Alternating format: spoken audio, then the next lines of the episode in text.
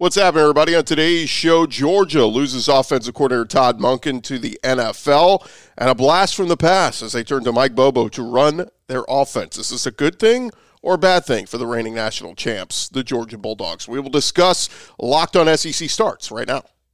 You are Locked On SEC, your daily podcast on the Southeastern Conference, part of the Locked On Podcast Network. Your team every day.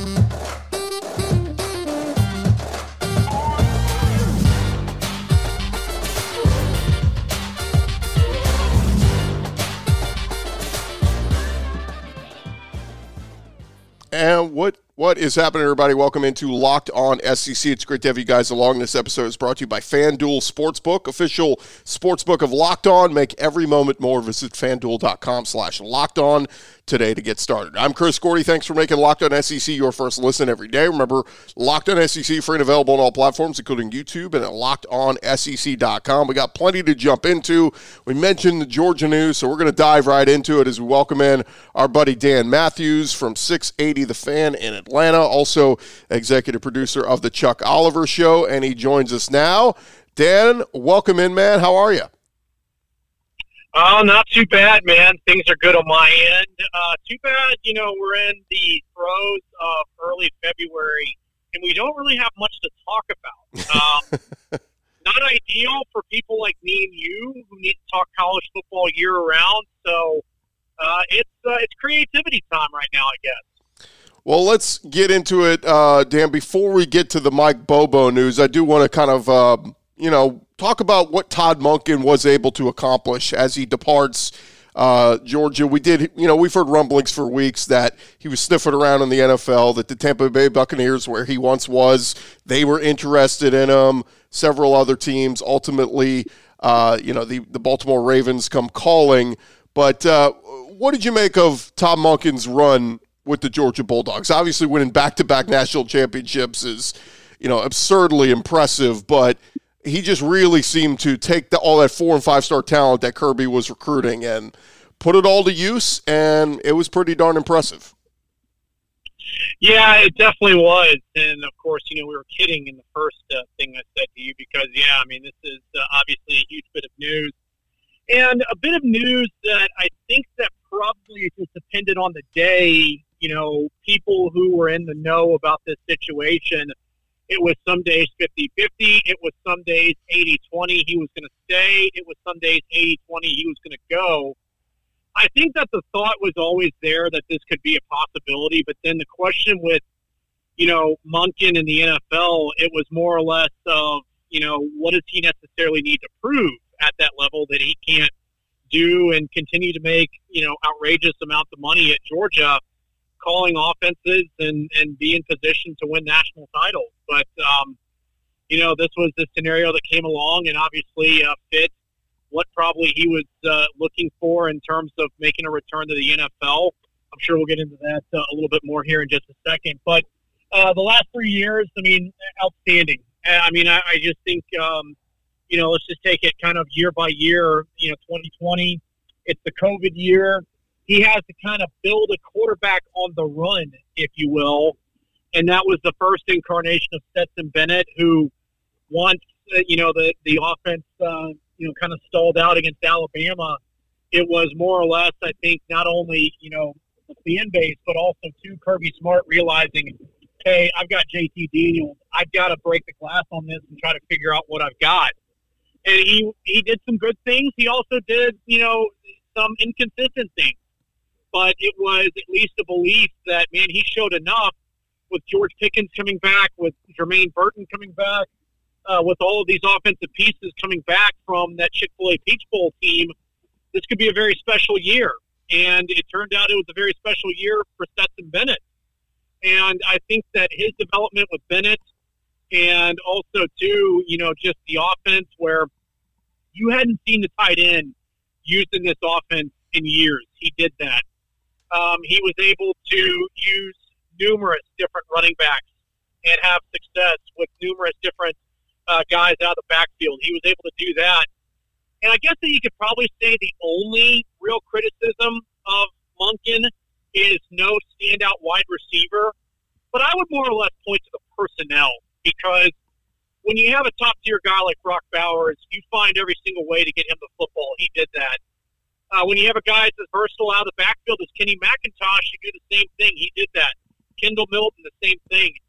So I would say that probably maximizing the abilities are things that he was able to do out of these skill position players, and the results showed uh, a couple of national titles, and also you know two very good offensive years. So I think that there's probably a little bit of angst amongst the fan base from you know not necessarily knowing what's next, but I think you also do have a good idea of what could be next. Well, what is next? And as the door closes on Todd Monken, a, a three-year stint that uh, saw him, you know, average 38 points per game uh, this past uh, in 2021, and then uh, averaging 41 points per game this past season. Obviously, very impressive. Um, and you know, like you said, back-to-back national championships, a 37 and three record under him. Uh, two of those losses came in the 2020 pandemic season.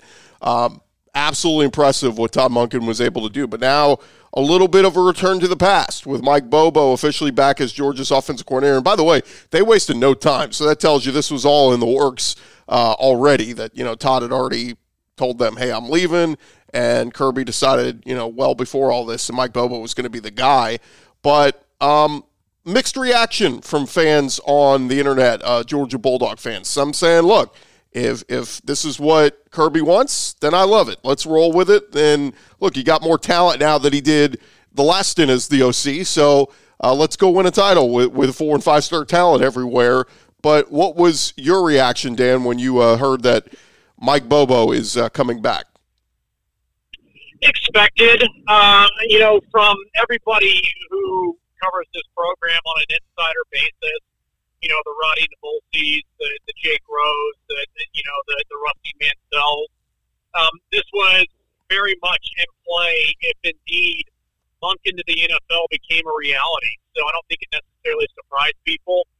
I think that there is very much a familiarity with Kirby and, and with uh, with Mike Bobo that you thought that this could be a possibility. And I think it's also too, you know, it's a feeling this late in the game – why necessarily shake things up as opposed to keeping continuity as well as you can and being able to have someone come in, which, you know, everybody I've talked with, it's going to be the same terminology, the scheme, the, the concepts are going to be the same, all of those things. And, and one of the things that immediately somebody met me with on this was, you know, well, Mike Bobo is not going to run run pass option. Says who? I mean, you know, RPOs kind of came in, what, Doherty, about five years ago, really, is when we started seeing college offenses run RPO. Do you think that Mike Bobo has not watched enough film to know, like, hey, you can either give on this, you can take, or you can throw it? I don't think that that's necessarily going to be a huge, you know, adjustment for him.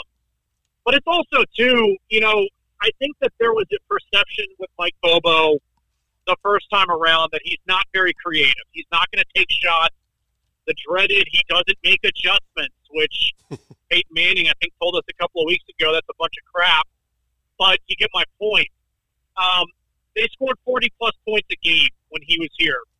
Aaron Murray set passing records when he was here. They ran the football like nobody's business when he was here. All three of those things are things that Kirby Smart wants in his offense. So if everybody's believing that this is going to be a precipitous drop in the offense, I just don't see it. Um, you know, he's going to be able to make his choice of quarterback uh, with three guys that he had in the, in, in the building last year and probably got to know being an analyst here and, and got to know through the recruiting circuit and, and everything of the such. So that's not going to be a huge adjustment. I just think that obviously, you know, there are principles that Kirby Smart wants to have in his offense. Get the playmakers the football, be able to run the football, be able to play with physicality if needed. And I think that Mike Bobo fits all of those categories. And we'll see if this is a long term deal. If maybe, you know, this was Kirby knew what he had in his back pocket and said, I don't want to do an exhaustive search. I don't want to, you know, just completely throw things out the window and maybe start from scratch this next off season. um, or this, this next spring. So I think that that probably fit into it a little bit as well. Um, but in, in terms of you know fitting a couple of things that Kirby I think probably wanted, trust, you got that. Continuity, he's been in the building, you got that as well. A quick thought, Dan. Does this, um, you know, we're going to go through a quarterback battle through the spring, and we'll see if we get it settled coming out of the spring at Georgia. Uh, Carson Beck, Brock Vandagriff, all, you know, several t- very talented guys in that room. Uh, anybody you give the leg up right now? I know Kenny McIntosh at the Senior Bowl gave a ringing endorsement for Carson Beck, but uh, anybody in the driver's seat for that job with Monken or Monken out now, Bobo taking over? Yeah, I mean, I, I saw where McIntosh said that last week, and then you know, of course, whenever there was garbage time reps to go around this season, Carson Beck was the first guy to get out there. So I think it's his job to lose. Um, you know, I kind of go back to a few years ago. Funny enough, uh, a former Bobo assistant, uh, Will Friend, uh, who was on staff at Georgia, and he talked about during the spring that the returning guys get the first opportunity after that, then I've got to start giving the young guys an opportunity. So I think the way that this goes into the spring is that Beck is going to be in the driver's seat. Now, if he doesn't necessarily take hold of it, then I think all of a sudden it is, all right, guys, battle it out over the summer, seven on seven, all those different types of things. And then maybe that brings in, you know, Brock Vandagriff, uh, and, and who knows, maybe even a Gunnar Stockton as well but I think that he definitely goes in with every opportunity if he does what he's supposed to do in terms of showing improvement, showing that you know he he belongs in that spot. Uh, then I think that probably you will uh, see Carson Beck as the starting quarterback. But you know, it's going to be very much an open competition. Kirby Smart has shown you uh, that he doesn't deal in anything other than open competition, especially in situations like this. And as he's proven before, uh, the five star is not necessarily the guy that, that gets the nod uh, when uh, the decision is finally made. Those are all A plus names, by the way. Uh, best names of any quarterback room in the SEC. We're, we'll uh, uh, continue our conversation with Dan in just a second. So hang tight, Dan. I want to get into some of the SEC expansion talk with you. But first, I want to remind all our listeners that this episode is presented by friends over at FanDuel. The midway point of the NBA season is here. And now is the perfect time to download FanDuel, America's number one sports book, because new customers get a no sweat first bet up to $1,000. That's bonus bets back if your first bet doesn't win. You just download the FanDuel Sportsbook app. It's safe, secure, super easy to use. Then you can bet on everything from the money line to points scored, uh, threes drained all that kind of stuff in the NBA. They got player props, so many other exclusive bets like the two by three, a two three pointer scored in the first three minutes, all kinds of cool stuff like that. Go check it out. Plus, FanDuel even lets you combine your bets for a chance at a bigger payout with a same game parlay. So don't miss the chance to get your no sweat first bet up to $1,000 in bonus bets when you go to fanduel.com slash locked on. That's fanduel.com slash locked on to learn more. You want to get in before tournament time? That's coming up very soon. Make every moment more with FanDuel, official sports betting partner of the NBA.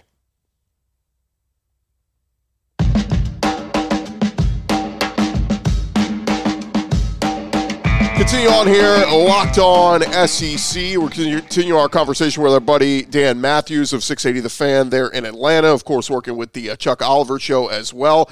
And Dan, I want to dive back into it with you as uh, the news became official last week. Texas and Oklahoma officially coming to the 20 uh, to the SEC in 2024. This will officially be the last season of the 14 team SEC as we know it. Initial thoughts when you saw that and obviously Greg Sankey and company are getting hard to work on how the scheduling and rotations and all that will work out. How do you see this thing playing out? Yeah, I mean, in terms of uh, them leaving early, I mean, it doesn't necessarily surprise me. I mean, the only thing that necessarily surprised me was, um, you know, Fox wanting to get every last bit out of the juice that is Texas and Oklahoma, which was kind of funny, really, when you thought about it, because I mean, aside from the Texas OU game, you don't really see the Big 12 featured prominently on the major network part of Fox, with that, of course, being Gus Johnson and Joel Klatt. Um, you know, so I mean, aside from that one game, I didn't necessarily see like what's the real hold on that, um, especially when you're you know so embedded with uh, the Big Ten and uh, you know what what that brand brings from more brand names there in that conference than you have in the Big Twelve. But I get it, money's money. Um, you know, of course, Texas is trying to recruit for this. So is Oklahoma. Uh, they were both the only teams in the Big 12, as we know it, uh, to get five-star signees in this class of 2023. Uh, I think the edict for both sides needs to be get as physical as you can and try to be able to hit the ground running in 24 because it's not going to be easy. It sounds like uh, the uh, you know the, the divisions might go away. It sounds like too uh, that uh, a nine-game conference with uh, three permanent uh, opponents starts to come into play. Um, you know, in, in the SEC, you don't get Iowa State one week. You don't get, um, you know, Baylor one week. I mean, even though you know those schools have had good seasons the past couple of years, I mean, you know, even getting a Mississippi State or an Ole Miss or an Arkansas uh, is going to be a, a pretty big battle for you to be able to try to take a bite out of. So that could be tough. I mean, it obviously raises the profile of the conference. I know that Greg Sankey has said that the SEC championship game is not going to move around, but I almost thought now with both Texas and Texas A&M being in this footprint, why wouldn't you try to ring the bell of a SEC championship game in Dallas? Why wouldn't you try to do that of a title game in San Antonio or in Houston. Um, I think that that would be something that definitely comes into play, but uh, we'll see. I mean, obviously Atlanta means a lot to the conference, um, but I mean, it's going to be fun. I mean, I you know, the SEC could definitely use more of um, a city footprint, if you will, uh, to the conference because there's not a lot of schools that are easy to get to. Austin's pretty easy to get to. Norman, Oklahoma is pretty easy to get to because it's pretty much a suburb of of uh, Oklahoma City as well. So you've got two major fan bases coming in. Um, you know, it's, it's going to definitely raise the uh, the profile of the conference. And you know, I know that a lot of people thought that USC and UCLA going to the Big Ten was a big, or yeah, was a big deal, uh, and tried to argue with me about that. And I said I can't find two larger brands to add to a conference in Texas and OU uh, especially Texas, uh, what they bring, despite uh, the fact that they haven't been quote unquote Texas in some years. So, just to put a cap on this, are, are you on board with the nine game conference schedule and the three permanent crossovers? Because that's what it sounds like a lot of people are presenting as the most common sense uh, piece of this. Yeah, absolutely. I mean, because I think that you're also going to see more of a reluctance to have the FCS opponent on the schedule, uh, the lower group of five on the schedule, because now, as we enter in the playoff expansion, a loss is not going to be fatal. Heck, two losses won't even be that for you, Gordy. So I think that probably there is now, with that caveat out there, at least SEC, you know, ads and presidents looking around and saying, do we really need to play Stanford or Mercer on a weekend? You know, because obviously the, the, the PR spin on it is, well, we're helping out, you know, a program that otherwise wouldn't get this amount of money pumped into their program. And now I think that probably you will see them say, we'll take that neutral site big time game. Um, you know, we'll, we'll take, you know, the, the, you know, game against UCF or University of Houston or somebody, which I guess Houston's now going to be a Power Five uh, big boy, but you get my point. I think that there is going to be a little bit more of a, a, um, a willingness to take on those games. So yeah, I, I do think that's coming. And then also too, I, I think that probably for some of the schools out there, like you know, take uh, an Auburn for example. I'm sure that they're probably like, God, please give us anything that is not the you know current uh, rotation that we have of you know, where it used to be them playing against uh, Georgia and Alabama pretty much back to back at the end of the season. So if they earned their way to Atlanta, they truly did earn it. So Um, I, I definitely do uh, see that being the case. And I heard Ross Dellenger talking about that end of season rivalry games could be pretty interesting. And I know one of them he threw out there was maybe it's the return of the Thanksgiving weekend LSU Arkansas to go along with Texas, Texas A&M, the Iron Bowl, and all of those games. Um, it, it's definitely going to raise the profile of the conference. I don't think there's any doubt about that. He is Dan Matthews. Of course, you can hear him uh, part of 680 The Fan in Atlanta, and of course, part of the Chuck Oliver Show, which you can hear all across the South every day. Dan, always appreciate the time, man, and uh, thanks for hopping on with us. Hey, always good, Gordy, and uh, we'll catch up soon. All right, that again, Dan Matthews. Appreciate him for joining us. Coming up next, we are going to finish things off, go around the conference as we got some news from Ole Miss among others, uh, around the conference coming up next.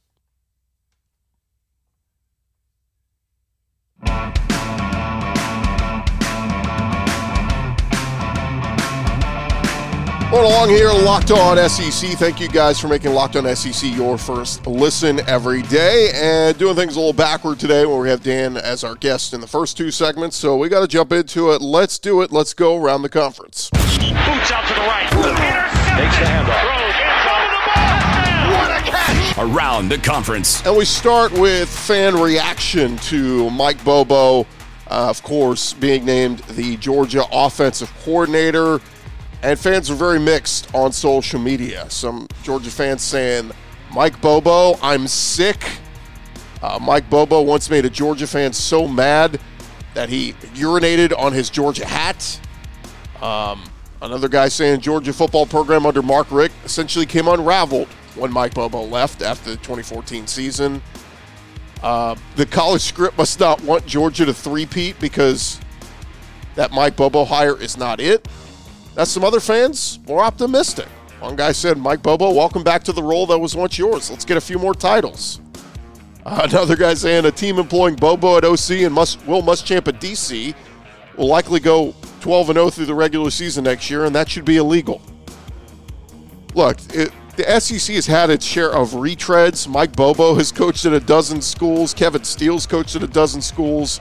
So it's going to be very interesting to see how both of those guys do this year at two high-profile programs like Georgia and Alabama that are considered, you know, to be the best of the best in this conference. But like Dan said earlier, uh, this may not be for the long haul. This may just be an easy transition because he was already in house.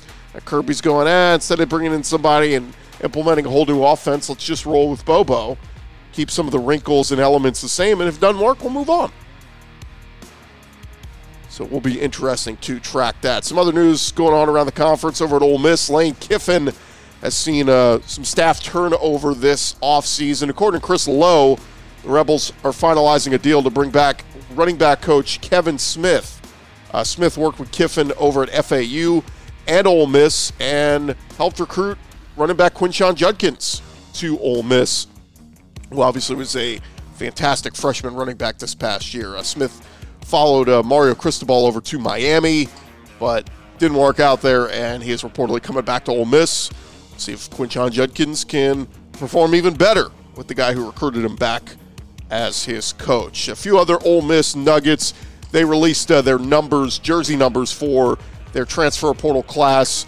Uh, their two quarterbacks, Spencer Sanders coming in, he will wear jersey number three, and Walker Howard, the LSU transfer, will wear quarterback uh, or jersey number seven, uh, among others. Tre Harris, wide receiver, will wear number nine. Chris Marshall, the wide receiver from A&M, he will wear number 12. So just some numbers to keep track of there on Ole Miss's roster. Uh, a few other staff moves for Ole Miss. Uh, former Ole Miss running back Enrique Davis is reportedly coming back to Ole Miss as an analyst. That's according to On Three Sports. He uh, joins Lane Kiffin's staff in an off-field role after previously coaching running backs at Western Kentucky. Also, uh, former uh, NFL wide receiver Patrick Carter going to be a lead analyst for the Rebels. He started his college career at Georgia Tech before transferring to Louisville. Spent a couple years in the NFL, and now he's coming out as an analyst on Lane Kiffin's staff. Meanwhile, over at Texas A&M, they are uh, hiring a new running backs coach as Marquel Blackwell will be heading to Texas A&M. He leaves Ole Miss, where he's heading to coach for the Aggies. 43 years old, was a South Florida quarterback in the late 90s, early 2000s, got into coaching uh, around 2006, and uh, spent time at several different schools throughout the college football ranks. But uh, we'll see what Marquel Blackwell is able to do with the running backs over there at A&M. Obviously, this past year was with Ole Miss, and Quinshon Judkins led the SEC in rushing. He will replace uh, Tommy Robinson on Jimbo Fisher's staff. Uh, Urban Meyer was on a podcast this week talking about Stetson Bennett and the Georgia Bulldogs, the All Things Covered podcast with Bryant McFadden and Patrick Peterson. Said he believes Stetson Bennett is the most underrated player ever to play college football. Urban Meyer saying Bennett, the most underrated player I think that has ever played the game. I can't believe how small that guy was, but he's a monster. His leadership, his toughness, incredible. So, ringing endorsement there from Urban Meyer on Stetson Bennett. Another ringing endorsement, how about for Bryce Young as he is heading in this NFL draft, expected to go very high on Tuesday. The Indianapolis Colts holding a press conference introducing their new head coach, and the owner may have slipped up a little bit as he admitted next to his GM that the Alabama guy doesn't look too bad. He said, Colts have the number four pick in this draft. There's some rumors they may want to trade up to the number one pick to go get Bryce Young. So, uh, hey, look, it's talking season, as they say, but Jim Irsay may have let his cards be shown there that the Colts, they don't mind moving up to go get Bryce Young. So, we'll, there'll be some, something definitely worth tracking as we head towards the NFL draft here in a couple of weeks. Another uh, college football nugget. How about Kevin Sumlin, former Texas A&M head coach? He has agreed to a deal to go be Maryland's tight ends coach. Sumlin was most recently the head coach at Arizona, was let go after the 2020 season. Spent three years there after coaching at Texas A&M from their entrance into the SEC from 2012 through 2017. Of course, coach Johnny Manziel when he won the Heisman, but now he will head up to Maryland to go be their tight ends coach. Did serve as tight ends coach at Oklahoma back in the early 2000s. In a little SEC hoops news, Joe Lunardi put out his latest uh, projections for bracketology, and he has got Kentucky as one of the first four teams out after their road loss at Georgia on Saturday. Uh, the Bulldogs currently ranked number 123 nationally in the net rating, so uh, Kentucky got some work to do. And if they miss the tournament, that would mark the second time in three seasons Kentucky would miss the tournament. They went 9 and 16 in the 2020 uh, season. Last year, Kentucky was a two seed, but was upset in the first round. Kentucky has not missed the tournament twice in a three year span since 1989 through 1991. That was the last year, of the Eddie Sutton era, the first two years of the Rick Pitino era. Kentucky uh, will play Mississippi State on the road tonight. And uh, SEC baseball nugget LSU baseball suffering some major blows before the start of their season on Friday night. Right handed pitcher Grant Taylor, who is projected to be a weekend starter for the Tigers and one of the top prospects in the upcoming Major League Baseball draft, he suffered a UCL injury and will miss the entire 2023 season. Kendall Rogers first reported the news. Uh, Taylor intends to stay on with the Tigers into 2024 following his recovery. Now, that news came just a few days after Arkansas's top prospect, Jaxon Wiggins, he went down with an injury that will have him miss the entire season. Uh, LSU, they're the undisputed number one team in all the baseball rankings heading into this season, but losing Grant Taylor will be a big blow for that LSU rotation.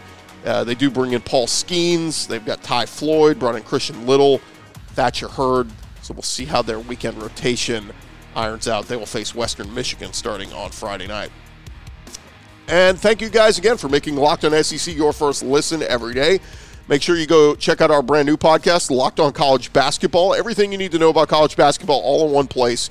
Hear from some big name experts, insiders, coaches, and players. Locked On College Basketball available on YouTube or wherever you get your podcasts. I'm Chris Gordy. Thank you guys again for making Locked On SEC your first listen every day. I'll talk to you guys tomorrow right here on Locked On SEC.